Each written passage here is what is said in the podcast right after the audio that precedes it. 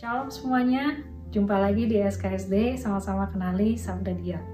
Nah, di bacaan hari ini masih relate dengan bacaan yang kemarin, yaitu masih dalam hal menghakimi. Bacanya ada di Lukas 6 ayat 39 sampai 42. Di ayat 41 sampai 42 dikatakan seperti ini.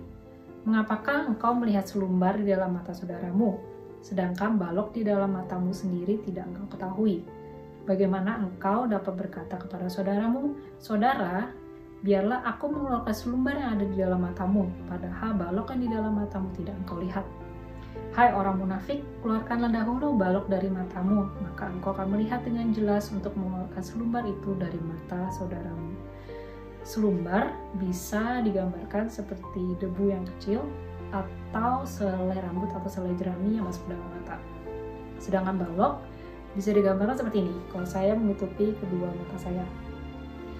Nah, di ayat 39-nya Tuhan Yesus berkata, Dapatkah orang buta menuntun orang buta, bukankah keduanya akan jatuh ke dalam lubang? Jadi, jika saya menutupi mata saya seperti ini, dan saya ingin mengambil selumbar di mata teman saya, itu mustahil sekali, karena saya tidak bisa melihat dan saya bisa menyakiti atau melukai mata teman saya. Seringkali di kehidupan sehari-hari, maksud saya sendiri, by default kita gampang banget um, melihat atau mengenali kekurangan-kekurangan atau kelemahan-kelemahan atau kesalahan-kesalahan teman kita.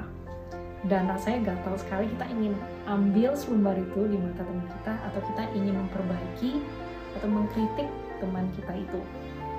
Nah, di bacaan hari ini Tuhan Yesus ingetin untuk lebih banyak lagi melihat ke dalam diri kita, daripada melihat keluar.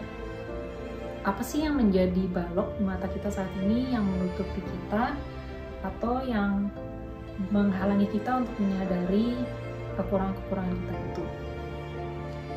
Yuk kita mau belajar. Karena dikatakan seorang murid tidak lebih daripada gurunya, tapi barang siapa yang telah tamat pelajarannya akan sama dengan gurunya. Mari kita mau belajar dari sosok Tuhan Yesus Kristus bagaimana dia memperlakukan para muridnya, dan bagaimana dia memperlakukan orang-orang di sekitarnya, dan bagaimana dia bisa membangun orang-orang di sekitarnya atas dasar kasih.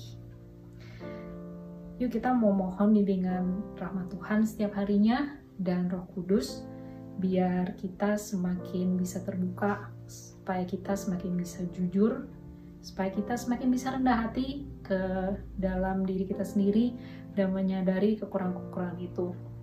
Sehingga kita bisa melihat seperti Tuhan Yesus melihat dan mengasihi seperti Tuhan Yesus mengasihi.